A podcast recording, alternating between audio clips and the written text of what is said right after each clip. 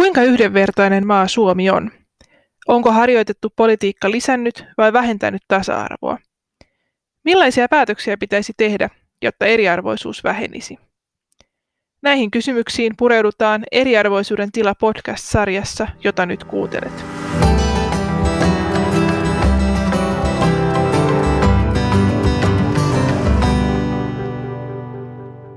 Tässä jaksossa aiheena on taloudellinen eriarvoisuus. Kysyn, miten tulo- ja varallisuuserot liittyvät työllisyyteen ja kestävään talouteen? Onko verotus Suomessa niin ankaran progressiivista kuin väitetään? Minun nimeni on Maija Mattila ja työskentelen Kalevi Sorsa-säätiön eriarvoisuuden vähentämisen hankevastaavana.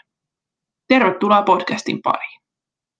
Tervetuloa podcastiin Tampereen yliopiston taloustieteen emeritusprofessori Matti Tuomala. Kiitos. Matti Tuomala, kerro, miten varallisuuseroja mitataan? Liittyykö siihen mittaamiseen jotain epävarmuustekijöitä? No yhtäältä samalla tavalla kuin tuloerojakin, tietysti molempien mittaamiseen liittyy monenlaisia pulmia – että kumpa, kumpikaan ei ole sinänsä yksinkertainen asia, mutta on sinänsä jo pitkä perinne, että molempi on yritetty mitata, mutta osin niin kuin julkisen vallan politiikka, esimerkiksi verojärjestelmä, on usein hankaloittanut tätä varallisuuden ja varallisuuserojen mittaamista. Et monissa maissa vielä sanotaan noin parikymmentä vuotta sitten oli käytös varallisuusvero – siis vuotuinen varallisuusvero, joka kohdistuu varallisuuden arvoon kunakin vuonna. No siihen liittyy tietysti sellaisia ongelmia, että ne arvot arvotettiin niin kuin verotusarvoina ja ne oli osin hyvin kaukana siitä, mitkä oli niin sen hetkinen markkina-arvo. Ja, ja sitä arvosteltiin. Ja se oli tietysti yhtenä perusteluna, mutta esimerkiksi Suomessa silloin 2005, kun lopetettiin vuotuinen varallisuusvero, niin silloin sen, tämän varallisuusveron tuotto on niin pieni. Mutta sinänsä, että, se olisi jotenkin mahdotonta verot, arvioida tämä varallisuus, niin sitä vähemmän käytettiin. Toki sitäkin on käytetty perusteluna, että siitä on päästävä eroon. Mutta esimerkiksi nämä aika tunnetut miljoona, miljardöörilistat, joita esim. Forbes-lehti lehti kerää, niin niissähän tämä varallisuuden arvo perustuu siihen, että mikä on kunkin hetken pörssiarvo. Sanotaan nyt Suomen varakkain sillistä, se on Antti Herliin. Niin siinä arvioidaan niin kuin hänen omistuksensa no, koneessa ja se arvioidaan niin kuin aina pörssiarvon mukaan. Toki silloin siitä jää tietty osa varallisuudesta pois. Ja, ja se, on, se on yksi pulma, joka on lähinnä johtuu siitä, että eri maissa on sen tyyppiset järjestelmät, jotka ei kerää sitä tietoa. Ja tämähän on sinänsä mielenkiintoinen historiallinen yhteensattuma, että jo tässä Vorsan, SDB Vorsan ohjelmassa 1903 vaadittiin omaisuuden ilmoitusvelvollisuutta. Ja tätä muun muassa silloin luvattiin 2005, kun tämä varallisuusvero Suomessa lakkautettiin. No sitä ei ole koskaan toteutettu. No maailmallahan on nyt itse asiassa aika vilkaskin keskustelu siitä, että miten varallisuutta pitäisi varallisuuseroin mitata, että muun muassa ihan syksyllä oli tämmöinen Journal of Economic Perspectives-lehden teemanumero tästä, jossa käsiteltiin lähinnä kyllä Yhdysvaltain varallisuusverotusta, mutta samanaikaisesti on ollut tämmöisiä konferensseja, joissa on niin kuin käsitelty useiden maiden varallisuuserojen mittaamista. Et se on tietyllä tavalla aika ajankohtainen ilmiö. Mutta onko siis niin, että kuitenkin varallisuudesta on saatavilla tietoa ja, ja ne ongelmat, joita siihen liittyy, niin on lähinnä sitten juuri nämä verojärjestelmistä johtuvat, että, että nämä ylimmät varallisuuserät jää niin kuin ikään kuin piiloon. No saattaa olla, että just niin kuin Forbes-listaan on esimerkki, että ihan se huippuvarallisuus sieltä löytyy.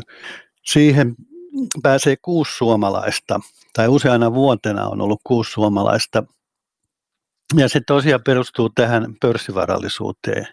Ja sen suhteen nyt ei luulisi kenelläkään olla muuta huomautettavaa, kun toki voi aina sanoa, että pörssivarallisuus voi olla sitä ja tätä, mutta, mutta että se, se, se ei ole yksi este, mutta sitten tämä muun varallisuuden suhteen lähinnä on kysymys siitä, että niin kun julkisilla viranomaisilla ei ole pääsyä siihen aineistoon. Se on hyvin toisen tyyppinen kysymys kuin, että se olisi mahdoton. Että siinä on poliittiset mm. esteet tällä hetkellä tietty osa varallisuutta. No mitä eroa on tuloeroilla ja varallisuuseroilla tai niiden mittaamisella? No mittaamisessa on tietysti samantyyppisiä piirteitä siltä osin, että myös tulojen osalta on paljon sellaista tuloa piilossa, johon joko verottajalla tai tilastoviranomaiselle ei ole pääsyä. Ja sehän on tietyllä tavalla poliittinen valinta, että näin on tehty. Et Suomessakin sen vakuutuskuorissa on huomattava määrä varallisuutta ja siellä ne tuotot, jotka on joko osinkoja tai myyntivoittoja, niin niistä ei ole tietoa ja ne puuttuu tulojakotilastoista ja se vääristää erityisesti sen takia, että ne on pääasiassa hyvin varakkailla ja suuritulosilla. Ja sitten on niin kuin listaamattomien, siis niiden yhtiöiden, jotka ei ole pörssissä, niiden sisään jäävät kutsutaan niin kuin jakamattomat voitot se osa puuttuu tulojakoaineistosta, eli se, että kuka omistaa tätä jakamatonta voittoa.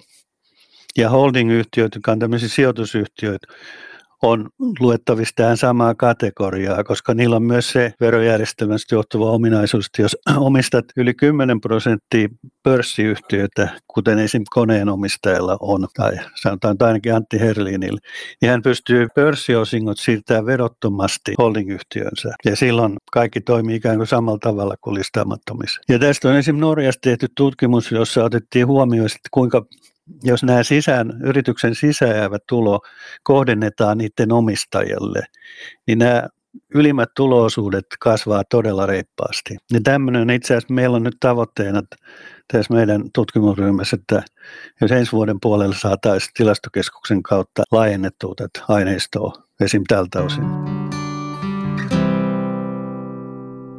No onko varallisuuserot Suomessa ongelma? Mielestäsi? No riippuu keltä kysyy. Tämä on selvää, että vaikka niin kuin vajavaisenakin se tieto on olemassa, että varallisuuserot on kasvanut ja erityisen mielenkiintoista on kasvanut tämän niin sanotun taantuman aikana 2008 eteenpäin, jolloin taloudella meni, mitattiin sitten kansantuotolla tai bruttokansantuotolla meni huonosti. Mutta varallisuus, ja varallisuuserot kasvo samanaikaisesti, niin silloin on aika luon, luonnollinen kysymys, että miten tämä on mahdollista. No yksi vastaus on se, että saattaa olla, että tuloero on sinänsä mitattu väärin, joka johtuu osin siitä äsken mainitusta, että osa tuloista on piilossa, korostaa laillisesti, verottajalta että tilastoviranomaiselta. Toki sitten ihan oma kysymys, kuinka paljon on niin kuin ihan laittomasti piilotettu tuloja ja varallisuutta. Ja siitäkin on Pohjoismaita koskien hyvää tutkimusta olemassa. On valitettavasti Suomi tullut siihen tutkimukseen mukaan. Mutta yleensä tätä varallisuuserojen tarpeellisuutta – korostetaan samoin kuin osin tuloerojen tarpeellisuutta, että se on kannustin näille tai varakkaille yrittäjille, että ne luo silloin työpaikkoja ja, ja sen takia pitäisi olla lainkaan huolissaan siitä, että tulo- ja varallisuuserot kasvaa. Mutta siinä on sikäli kyllä mielenkiintoinen ajatusrakennelma takana, että siinä, siinä lähtökohta on se, että hyvin niin kuin pysähtyneen talouden tai yhteiskunnan lähtökohta, että ne, jotka on nyt rikkaita, niille ikään kuin pitäisi antaa lisää rahaa, jotta ne vois niin kuin hyvää hyvyyttä ja luoda työpaikkoja meille muille. Ja silloin voisi tulla se ajatus, että tulojakauman muissa osissa voisi olla ihmisiä, jotka olisi monella tavalla vaikka paljon kyvykkäämpiä yrittäjiä luomaan niitä työpaikkoja. Lisäksi siinä unohdetaan, että työpaikan luominenhan syntyy myös siitä, että on kysyntää. Että meillä muilla on niin kuin halu, kiinnostus tuotteisiin ja meillä on niin kuin rahaa ostaa niitä tuotteita.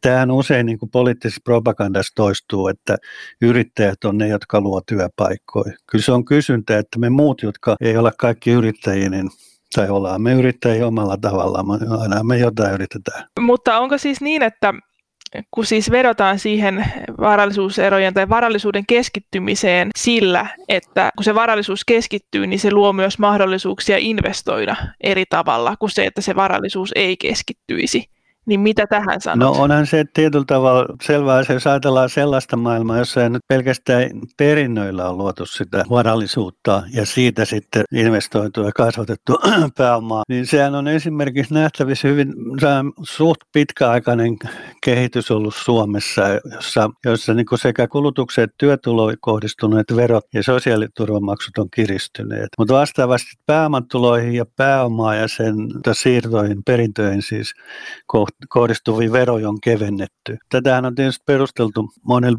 tavoilla. Yksi, yksi on vedottu globalisaatioissa.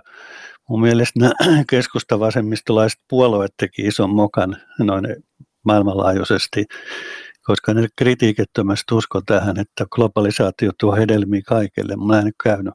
Ajatellaan nyt tuota tilannetta, että niin kuin 93 tapahtui Suomessa tämä iso muutos tuloveroissa, että, että tuli tämä niin sanottu eriytetty tulovero, jossa ansiotuloverotus, siis valtion ansiotuloverotus, säilyi niin sanotusti progressiivisena. Ja sitten pääomatuloja alettiin verottaa, sanotaan sama veroprosentti kaikille pääomatuloille.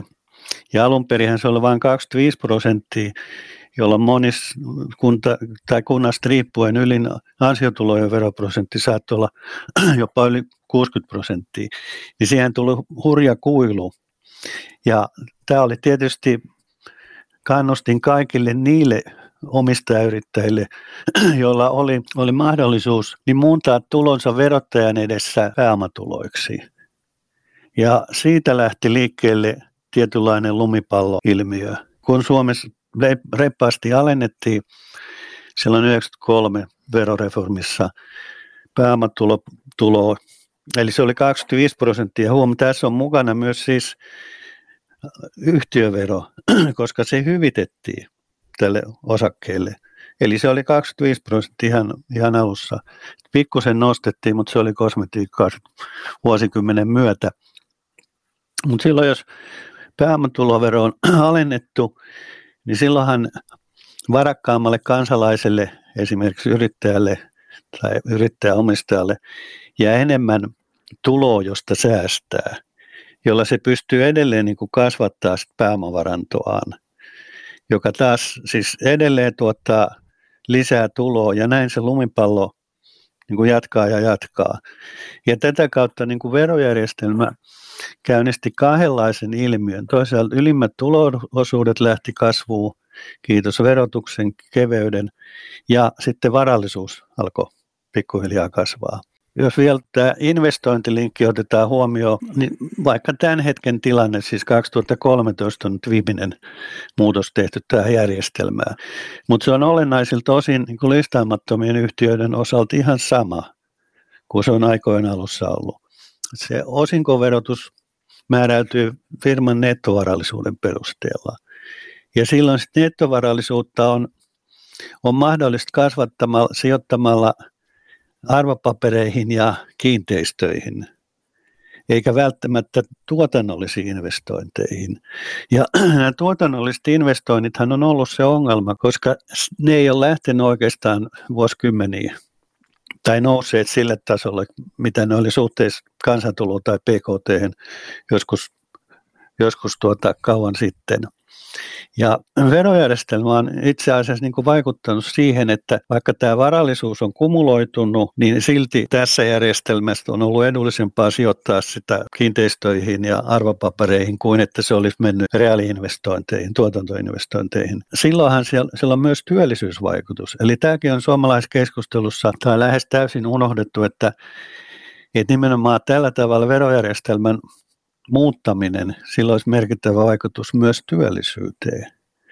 Että kun on hallitukselta niin. vaaditaan jatkuvasti, missä ne työllisyystoimet on, niin tässä olisi yksi ehdotus. Niin, nythän se väite menee päinvastoin niin, että tämä verojärjestelmä pitää säilyttää, koska, niin. koska tota syntyy ö, kroisoksia, jotka sitten pystyy investoimaan, mutta, mutta että sanot siis, että tämä väite siitä, että ne investoinnit tapahtuisi tänne niin kuin reaalitalouteen tai, että ne, tai tähän niin kuin tuottavaan toimintaan niin, että sitä ei käy, vaan se tapahtuu siellä finanssimarkkinoilla. Joo, että siitä on kyllä näyttö, että osin tämä varallisuusaineisto, mikä tilastokeskus tuottaa, nyt taas on tulos 2019 tiedot ensi kesällä, niin sieltä, sieltä selvästi näkee, että näiden listaamattomien yhtiöiden osalta niin ne varakkaimmat on selvästi kasvattanut rahoitusvarallisuutta, mikä on aika suora tai vähintään epäsuora todistus sille, että ne ei ole kulkeutunut tänne tuotannollisiin investointeihin. Siinä on tietysti tämä makrotalouspolitiikka osa syy. Siis tämä kevennetty rahapolitiikka tai tämä QE-politiikka, jolla on niin kuin pumpattu, pumpattu talouteen rahaa. Sehän on kulkeutunut nimenomaan osakkeisiin, arvopapereihin ja, ja kiinteistöihin, eikä välttämättä, koska me tiedetään aggregaattiluvut investoinneista ja ne ei ole kovin, kovin myönteiset ollut. Onko sulla arviota siitä, että mistä tämä johtuu, että, että tällaisia valintoja on tehty? No siinä oikeastaan niin kuin nykyhallituksen tilanteessa on mielenkiintoista keskusta ja ilmeisesti RKP asetti kynnyskysymyksen. Eli kynnyskysymyksen siitä, että hallitus ei puutu tähän tältä osin verotukseen. Eli tämä lista, listaamattomien yhtiöiden osinkoverotus haluttiin säilyttää entisellä ja perustelu oli just se, mitä sanoit, että, että siinä on se ajatus, että yrittäjyydelle ei pidä asettaa mitään esteitä. Silloin olisi hauska kysyä näiden puolueiden edustajilta se, että miksi sitten niin kuin vastaavat ei-osakeyhtiömuotoiset yritykset joutuu paljon ankaramman verotuksen kohteeksi kuin erittäin varakkaat omistajat, jotka pystyvät todella niin kuin hurjasti minimoimaan veroja tämän järjestelmän ansiosta, eikä se järjestelmä takaa, vaan pikemmin päinvastoin ohjaa näitä pääomia pois tuotannollisista investoinneista.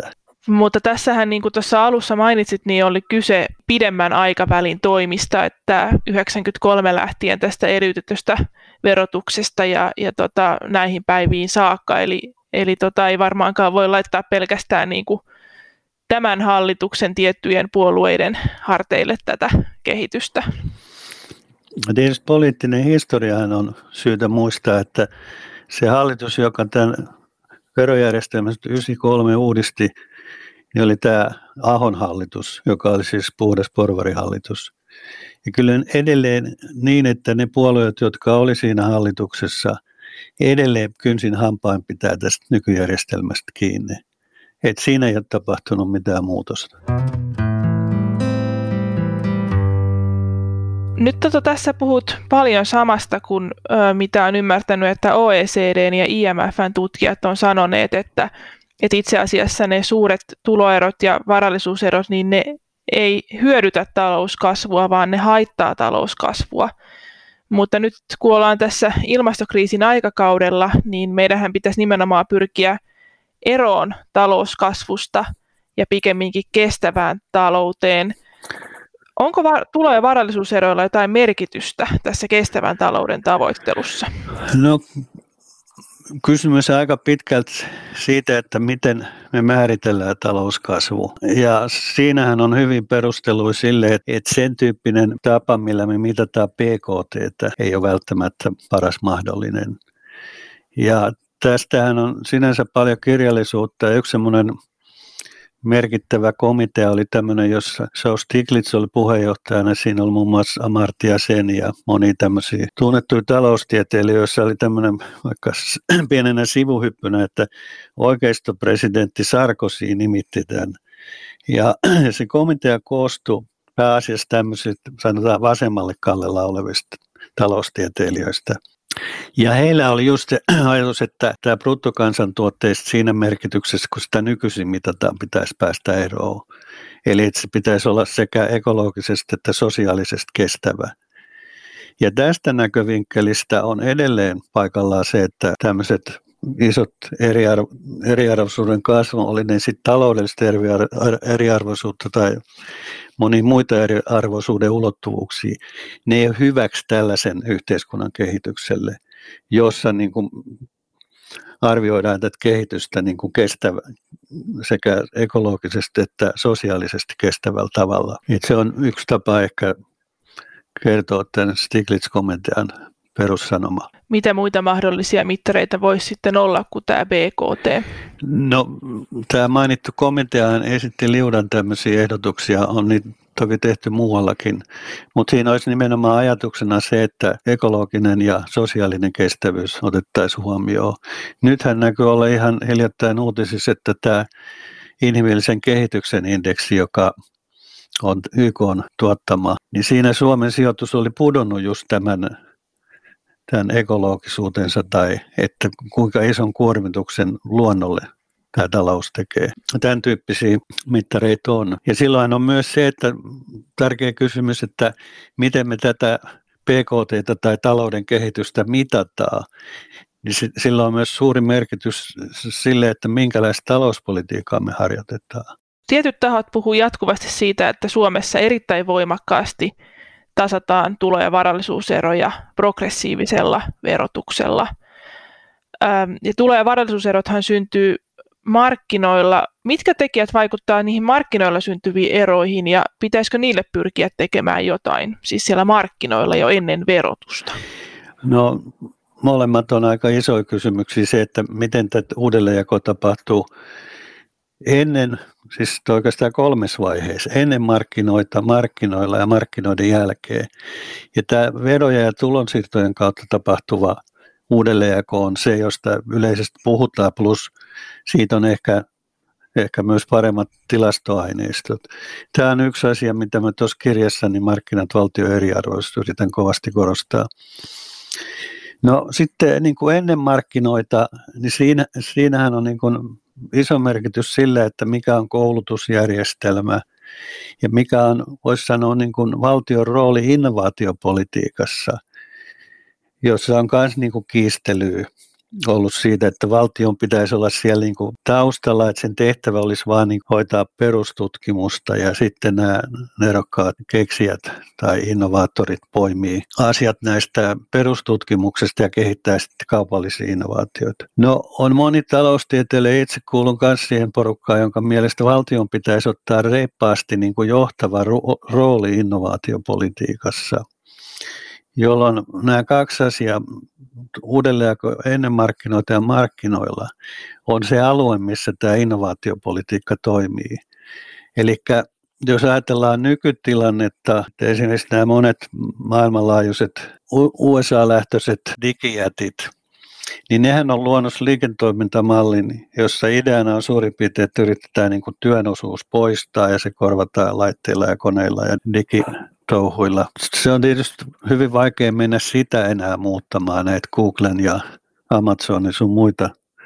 Et se vaatisi sitten todella aitoa poliittista voimaa, joka sen muuttaisi. Mutta koska ne on maailmanlaajuisia ilmiöitä, niin se koskee meitä kaikkia. Mutta se, että niin teknologiaa, sellainen innovaatiopolitiikka ja suuntaa teknologiaa niin, että se edistää ihmisten työllistyvyyttä, Eli syntyy niin sanotusti hyviä työpaikkoja. Et koska tämä linja, mitä aika pitkälti on harrastettu, on se, että jossain vaiheessa alettiin hyvin myönteisesti puhua siitä, että pitää aidosti luoda matalapalkkatyöpaikkoja. Niin se oli tavallaan niin kuin antautumista tietyllä tavalla tämän globalisaatio- ja venässä-kapitalismin edessä. Ja tämähän oli esimerkiksi Tony Atkinsonin kirjan, tämä Inequality-kirjan, yksi niitä tärkeitä vaatimuksia. Että Atkinson esitti sen, että pitäisi innovaa teknologian suuntaamista tehdä niin, että se on työllistävää ja samalla syntyy, syntyisi kunnollisia työpaikkoja. Jolloin tästä oli seurauksena se, että uudelleenjako, joka tapahtuu verotuksen ja tulonsiirtojen kautta, niin, niin sille niin kuin paino vähenisi tai tarve vähenisi jos ikään kuin markkinoilla tältä osin tilanne paranisi. Tietysti edellyttää myös sitä monessa maassa, että myös niin kuin ammattiyhdistysliikkeellä on neuvotteluvoimaa. Että tämähän on myös kysymys nyt, kun puhutaan paikallisesta sopimisesta ja sen lisäämisestä ja joustojen lisäämisestä työmarkkinoilla, niin sehän on hyvin tämmöistä ideologiavetosta puhetta, koska on hyvin paljon taloustiedettä, joka osoittaa sen, että paikallinen sopiminen periaatteessa monella tavalla huonontaisi tilannetta. Tässä noin 15 vuotta sitten Hellesi-professori Alan Manning osoitti, että Britanniassa on itse asiassa huomattavasti enemmän paikallisia monopsoneja. Eli monopsoni tarkoittaa sitä, että, että paikallisesti on suurin piirtein yksi työnantaja, jos ajatellaan työmarkkinoita. Tietysti sama koskee mitä hyvänsä panosta, että sillä panoksella on ainoa kysyjä. jolloin se pystyy niin sen hinnan ja työn tapauksessa viemään palkan huomattavan alas. Sen seuraus on tietysti tuloeroihin vaikutus, mutta silloin se on myös osoitus, että talous on tehottomassa tilanteessa. Että sitä en ole koskaan ymmärtänyt, kun esim. Suomessakin tietyt oikeistopolitiikot puhuu innokkaasti tämän paikallisen sopimisen lisäämisestä, eikä ne kysy sitä, että onko esimerkiksi Suomessa näitä paikallisia monopsoneja, koska mun arvio on se, että Britanniassa tai Englannissa etenkin niin ne erot, alueiden erothan on hyvin, etäisyydet on hyvin lyhkäisiä. Suomi pitkien etäisyyksien maana, niin ihmiset on paljon enemmän niin kuin sidottu siihen paikkaan, missä ne asustaa. Eli Manninghan määrittelee tämän monopsonin vähän vielä laajemmin kuin oppikirjoissa, että on monia kitkatekijöitä ihmisille, että ei voi lähteä niin kuin niiltä sijoilta, missä ne vaikuttaa. Ja tämä luo niin kuin neuvotteluvoimaa sille paikalliselle monopsonille, eli työnantajalle.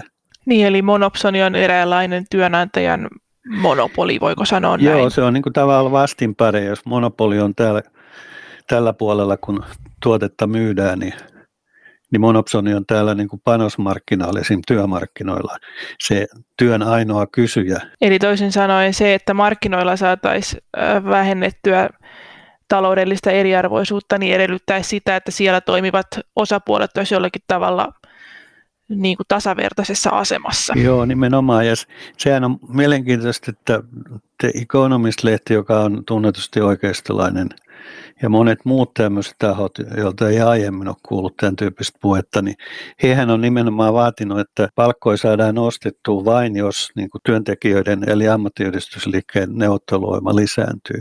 Suomessa näyttää julkinen rumutus olla päinvastoin.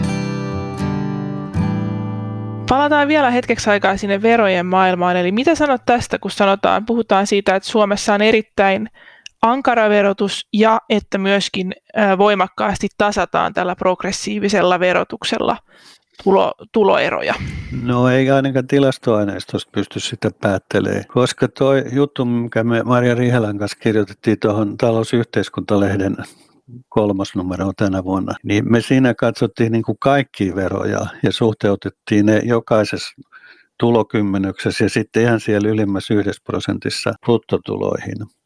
Ja osoittautuu, että, että näissä, ihan näissä ylimistuloissa tämä keskimääräinen veroaste, joka tarkoittaa sitä, että kuinka paljon maksaa veroja suhteessa tuloihinsa, tässä tapauksessa bruttotuloihin, niin se meni alamäkeen. Eli sitähän kutsutaan regressiiviseksi veroksi. Eli siellä ihan yläkerras tämän kokonaisverojen, jossa siis mukana on tuloverojen lisäksi myös arvo, siis hyödykeverot, niin kuin arvonlisävero ja erilaiset valmisteverot, mutta siellä on myös siis vielä sitten unohtuu se, että, että nämä erilaiset sosiaaliturvamaksut, oli ne sitten laissa määrätty työnantajan tai työntekijän maksettavaksi, niin nehän liittyy työhön. Ja nehän on enemmän tai vähemmän tasaveroja. Ja sitten tämä hyödykeverotus, eli arvonlisäverot ja valmisteverot, sehän on hyvin regressiivinen, että se on suhteellisesti ankarampi täällä, mitä pienemmät tulot on. Ja sitten ihan ylhäällä sen suhteessa niin bruttotulo, se on hyvin, hyvin pieni. Eli kun kaikki nämä kasattiin yhteen, niin saatiin semmoinen, jossa osoittautuu, että se ihan ylimpien tulojen keskimääräinen veroaste on suurin piirtein, siis kokonaisveroaste, on suurin piirtein sama kuin seitsemännessä tulokymmenyksessä. Eli jos kaikki tulonsaajat pannaan kymmenyksittäin ryhmitellään ja ylin on kymmenes, niin siellä seitsemännessä ollaan suurin piirtein samassa veroasteessa.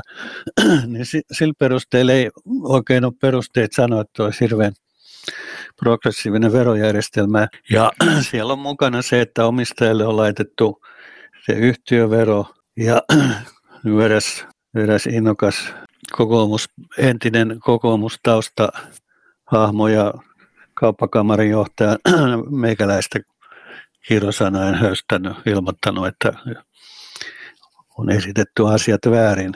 Kuvitellaan sitä, että me olisi unohdettu mukaan tämä yhtiövero. No me unohdettiin yhtiövero silloin 2005 asti, koska meillä oli yhtiövero hyvitysjärjestelmä. Mutta tämä tämä herra ei näköjään semmoista asiaa muistanut ottaa huomioon. No sitten on muitakin tapoja tietysti arvioida tätä, kuinka tuloja tasaava tämä järjestelmä on.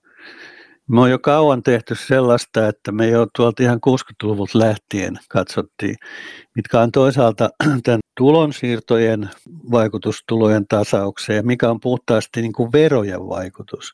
Niissä meillä ei ole mukana hyödykeverotusta, mutta kaikki nämä tulo, tuloverot ja sosiaaliturvamaksut. Ja osoittautuu, että ne pikku, koko ajan tänne tultaessa niin kuin 90-luvulle, niin verojen kautta tapahtuu merkittävää tulojen tasauksen lisääntymistä, tai niin kuin me kutsutaan uudelleen lisääntymistä. Mutta sitten heti 90-luvun alusta lähtien on menty alamäkeen.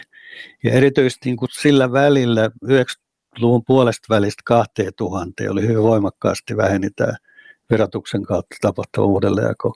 Eikä se ole sieltä juurikaan noussut, että se on, siinä on jonkunlaista vaihtelua, mutta, mutta mitään merkittävää ei ole tapahtunut. Eli toisin sanoen, kun puhutaan siitä progressiivisuudesta, niin silloin keskitytään yleensä siihen ansiotulojen verotuksen progressiivisuuteen. Joo. Ja sehän on hirveän harhaanjohtavaa, kun esimerkiksi meillä on siinä artikkelissa kuva, jossa me vielä erikseen katsotaan, niin kuin miten eri verolajittain eri tulotasoilla vaikuttaa. Tavallaan niin kuin verolajien koostumus kullakin tulotasolla niin huomataan, että esimerkiksi tämä valtion ansiotulovero, joka ensinnäkin sen verotulovaikutus on suhteellisen pieni, että se on monena vuonna ollut sellaiset 6 prosenttia koko kertymästä. Ja, ja se koskee lähinnä niin kuin ylintä tulokymmenystä. Ja sielläkin niin, ettei se, se merkitys enää ihan niissä ylimmisryhmissä ole kovin suuri. Ja nythän poliittisessa keskustelussa hyvin usein puhutaan siitä, että ansiotulojen verotusta pitää vähentää – ja tarkoitetaan tätä valtion ansiotuloverotusta, koska on meillä kunnanvero, eihän minkäänlainen hallitus voi kunnanveroja lähteä muuttamaan. Ja se on ollut var- aiemmin, se on tuontitavaraa erityisesti Britanniasta Thatcherin ajalta, että painopistettä pitäisi siirtää työn verotuksesta kulutuksen verotukseen. Ja siinä ilmeisesti on ajatus, että näitä kulutusveroja ei sitten rahoitetta, kulutusta ei rahoitettaisi työnteolla. Eli, eli sekin, on, sekin on kaikilla tasoilla, myös tutkimuksen tasolla osoitettu, että kyseessä on aikamoinen bluffi. Mutta nyt näyttää olevan tyyli, että pitäisi päästä pois omistamisen verotuksesta ja työn verotuksesta ja että se painopisteen siirtäminen pitää olla näistä. Se litania on kai työn, yrittämisen ja omistamisen verotusta pitää keventää. Mm. No sehän selvä kiertoilmaus sille, että verotusta kaiken kaikkiaan pitäisi, koska emme keksi enää muita lähteitä, että tulisi jostain Marsista joku lähetys, jolla me maksettaisiin. Niin hyödykeverot varmaan jää sitten jäljelle. No siinäkin on, suuri osahan se ostaa työtuloilla.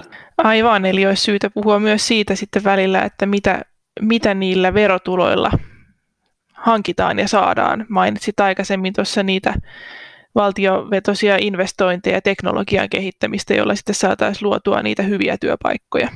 Joo, että kyllä siis pohjoismainen malli, joka toki on vähän rapistumaan päin, ja siitä meillä oli myös tässä mainituslehdessä artikkeli Hannu Tannisen kanssa, niin yksi sen merkittävä piirrehän on ollut nimenomaan, että, että vaikka nimellisesti nämä veroasteet näyttää paljon suuremmilta kuin muissa maissa.